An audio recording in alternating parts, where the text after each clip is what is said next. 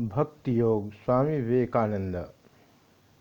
प्रार्थना स तन्मयोष्यमृत संस्थो सर्वगो भुवन से गोप्ता यशेष जगतो नित्यमेव, नान्यो हेतु विद्यते ईशनाय।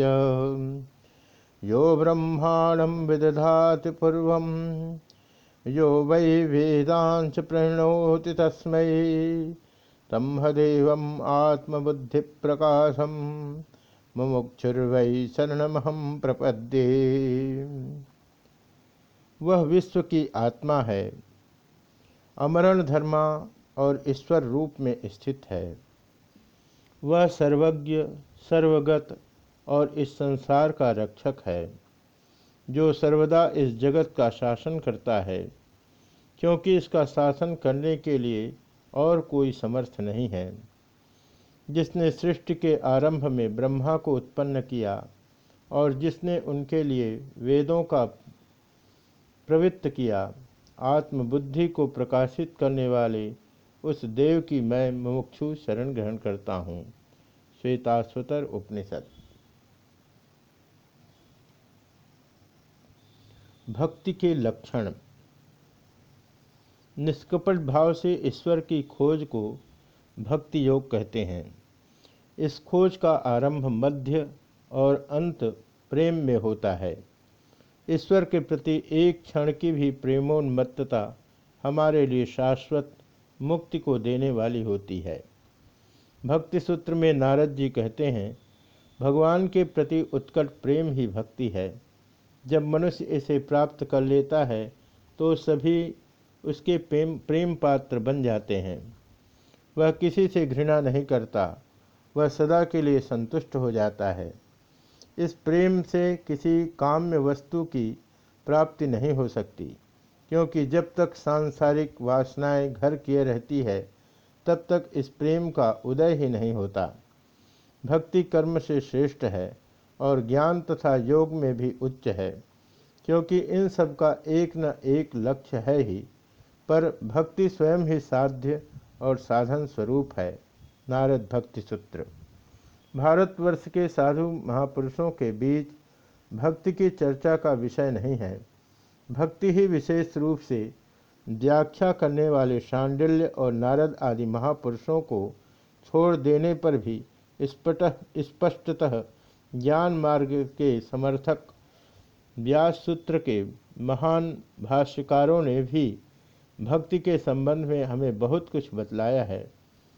भले ही इन भाष्यकारों ने सब सूत्रों की न सही, पर अधिकतर सूत्रों की व्याख्या शुष्क ज्ञान के अर्थ में ही की है। किंतु यदि हम उन सूत्रों के विशेषकर उपासना कांड के सूत्रों के अर्थ पर निरपेक्ष भाव से विचार करें तो पाएँगे कि उनकी इस प्रकार यथेक्ष व्याख्या नहीं की जा सकती। सब तो यह है कि सच तो यह है कि ज्ञान और भक्ति में इतना अंतर नहीं, जितना लोग अनुमान लगाया करते हैं। पर जैसा हम आगे देखेंगे, ये दोनों हमें एक ही लक्ष्य स्थल पर ले जाते हैं। ऐसा ही हाल राजयोग का भी है। उसका अनुष्ठान जब मुक्ति लाभ के लिए किया जाता है सीधे साधे लोगों की आँखों में धूल झोंकने के उद्देश्य से नहीं, जैसा बहुधा ढोंगी और जादू मंत्र वाले करते हैं तो वह भी हमें उसी लक्ष्य पर पहुँचा देता है। भक्ति योग का एक बड़ा लाभ यह है कि वह हमारे चरम लक्ष्य ईश्वर की प्राप्ति का सबसे सरल और स्वाभाविक मार्ग है। परंतु साथ ही उसे एक विशेष भय की आशंका यह है कि वह अपनी निम्न या गौड़ी अवस्था में मनुष्य को बहुधा घोर मतांध और कट्टर बना देता है। हिंदू, इस्लाम या ईसाई धर्म में जहाँ कहीं इस प्रकार के धर्मांध व्यक्तियों का दल है, वह सदैव ऐसे ही निम्न श्रेणी के भक्तों द्वारा गठित हुआ है।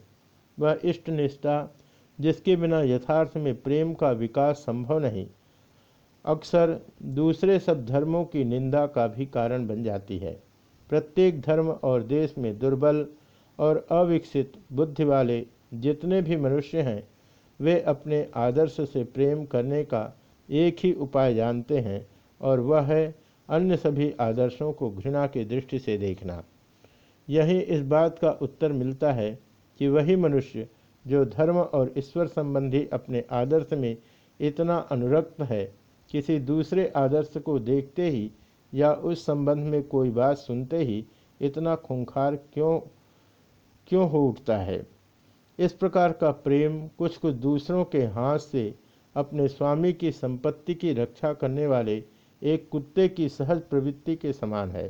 पर हाँ कुत्ते की वह सहज प्रेरणा मनुष्य की युक्ति से कहीं श्रेष्ठ है, क्योंकि वह कुत्ता कम से कम अपने स्वामी को शत्रु समझकर कभी भ्रमित तो नहीं होता। भले ही उसका स्वामी किसी भी वेश में उसके सामने क्यों न आए, फिर मतान्ध व्यक्ति अपनी सारी विचार शक्ति खो बैठता है। व्यक्तिगत विषयों की ओर उसकी इतनी अधिक अनुरक्ति रहती है कि वह यह जानने का बिल्कुल इच्छुक नहीं रह जाता है कि कोई व्यक्ति कहता क्या है। वह सही है या गलत, उसका तो एकमात्र ध्यान रहता है, यह जानने में कि वह बात कहता कौन है? देखोगे जो व्यक्ति अपने संप्रदाय के अपने मत वाले लोगों के प्रति दयालु है, भला और सच्चा है सहानुभूति संपन्न है, वही अपने संप्रदाय से बाहर के लोगों के विरुद्ध बुरा से बुरा काम करने में भी न हिचकाएगा। लेकिन ऐसी आशंका भक्ति की केवल निम्नतर अवस्था में ही रहती है। इस अवस्था को गौड़ी कहते हैं। परंतु जब भक्ति परिपक्व होकर उस अवस्था को प्राप्त हो जाती है, जिसे हम परा कहते हैं, तब इस प्रकार की घोर मतान्धता और कट्टरता की आशंका नहीं रह जाती। इस पराभक्ति से अभिभूत व्यक्ति प्रेम स्वरूप भगवान के इतने निकट पहुँच जाता है कि वह फिर दूसरों के प्रति घृणा भाव के विस्तार का यंत्र नहीं बन सकता। ऐसा संभव नहीं कि इसमें ऐसा संभव नहीं कि हम में से प्रत्येक इसी जीवन में सामंजस्य के साथ अपना चरित्र निर्माण कर सके। फिर भी हम जानते हैं कि इस चरित्र में ज्ञान, भक्ति और योग इन तीनों का सुंदर सम्मिश्रण है। वही सर्वोत्तम कोटि का है। एक पक्षी के उड़ने के लिए तीन अंगों की आवश्यकता होती है। दो पंख और पतवार स्वरूप एक पूछ। ज्ञान और भक्ति दो पंख की तरह है। और योग पूछ जो इनमें सामंजस्य बनाए रखता है, जो लोग इन तीनों साधक, साधना प्रणालियों में एक साथ सामंजस्य बिठाकर अनुष्ठान नहीं कर सकते और इसलिए केवल भक्ति को अपने मार्ग के रूप में अपना लेते हैं, उन्हें यह सदैव स्मरण रखना चाहिए कि यद्यपि बाह्य अनुष्ठान और क्रियाकलाप आरंभिक दशा में नितांत आवश्यक है। फिर भी भगवान के प्रति प्रगाढ़ प्रेम उत्पन्न कर देने के अतिरिक्त उनकी और कोई उपयोगिता नहीं होती।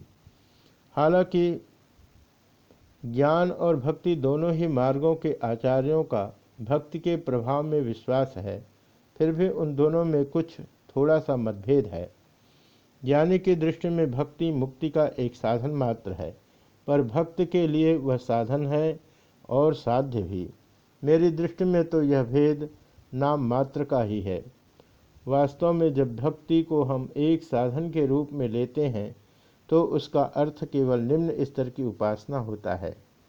इस तरह यह निम्न स्तर की उपासना ही आगे चलकर पराभक्ति में परिणत हो जाती है। ज्ञानी और भक्त दोनों ही अपनी अपनी साधना प्रणाली पर विशेष ज़ोर देते हैं।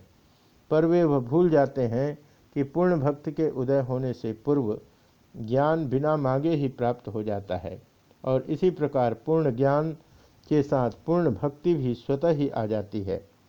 उपर्युक्त बात को ध्यान में रखते हुए हम अब यह समझने का प्रयत्न करें कि इस विषय महान वेदांत भाष्यकारों का क्या कहना है।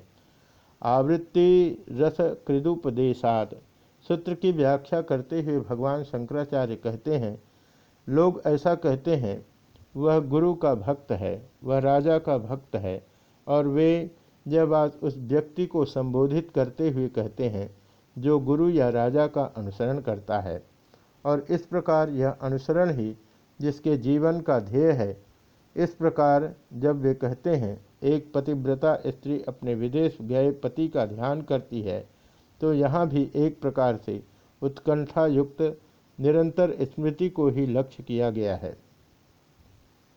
शंकराचार्य के मतानुसार यही भक्ति है।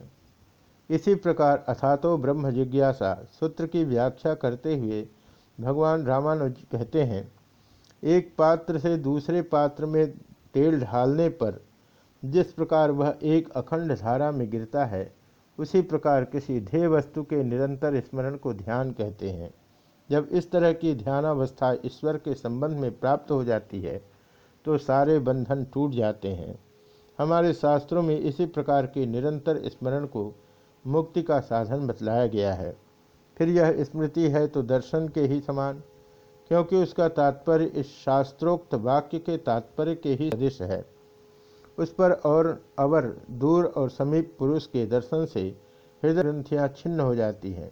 समस्त संशयों का नाश हो जाता है और सारे कर्म क्षीण हो जाते हैं। जो समीप है उसके तो दर्शन हो सकते हैं, पर जो दूर है उसका तो केवल स्मरण ही किया जा सकता है। फिर भी शास्त्रों में कहा गया है कि हमें तो उन्हें देखना है, जो समीप है और फिर दूर भी। और इस प्रकार शास्त्र हमें यह दिखा दे रहे हैं कि उपर्युक्त प्रकार का स्मरण दर्शन के ही बराबर है। यह स्मृति प्रगाढ़ हो जाने पर दर्शन का रूप धारण कर लेती है। शास्त्रों में प्रमुख स्थानों पर कहा है कि उपासना का अर्थ निरंतर स्मरण ही है और ज्ञान भी जो असत्कृत उपासना से अभिन्न है, निरंतर स्मरण के अर्थ में ही वर्णित हुआ है। अतएव श्रुतियों ने उस स्मृति को, जिसने प्रत्यक्ष अनुभूति का रूप धारण कर लिया है, मुक्ति का साधन बताया है।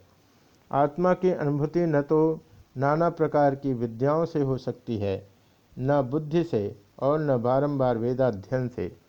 यह आत्मा जिसका वर्णन करती है, वही इसकी प्राप्ति करता है, तथा उसी के सम्मुख आत्मा अपना स्वरूप प्रकट करती है। यहाँ यह कहने के उपरांत कि केवल श्रवण, मनन और निधिध्यासन से आत्मोपलब्धि नहीं होती, यह बताया गया है। जिसको यह आत्मा वर्णन करती है, उसी के द्वारा यह प्राप्त होती है। जो अत्यंत प्रिय है, उसी को वर्ण किया जाता है। जो इस आत्मा से अत्यंत प्रेम करता है वही आत्मा का सबसे बड़ा प्रिय पात्र है। यह प्रिय पात्र जिससे आत्मा की प्राप्ति कर सके, उसके लिए स्वयं भगवान सहायता देते हैं, क्योंकि भगवान ने स्वयं कहा है, जो मुझमें सतत युक्त है और प्रीतिपूर्वक मेरा भजन करते हैं, उन्हें मैं ऐसी बुद्ध ऐसा बुद्धि योग देता हूँ जिससे वे मुझे प्राप्त हो जाते हैं। इसलिए कहा गया है कि जिसे यह प्रत्यक्ष अनुभवात्मक स्मृति अत्यंत प्रिय है, उसी को परमात्मा वरण करते हैं। वही परमात्मा की प्राप्ति करता है, क्योंकि जिनका स्मरण किया जाता है, वह परमात्मा को यह स्मृति अत्यंत प्रिय है। यह निरंतर स्मृति ही भक्ति शब्द द्वारा अभिहित हुई है।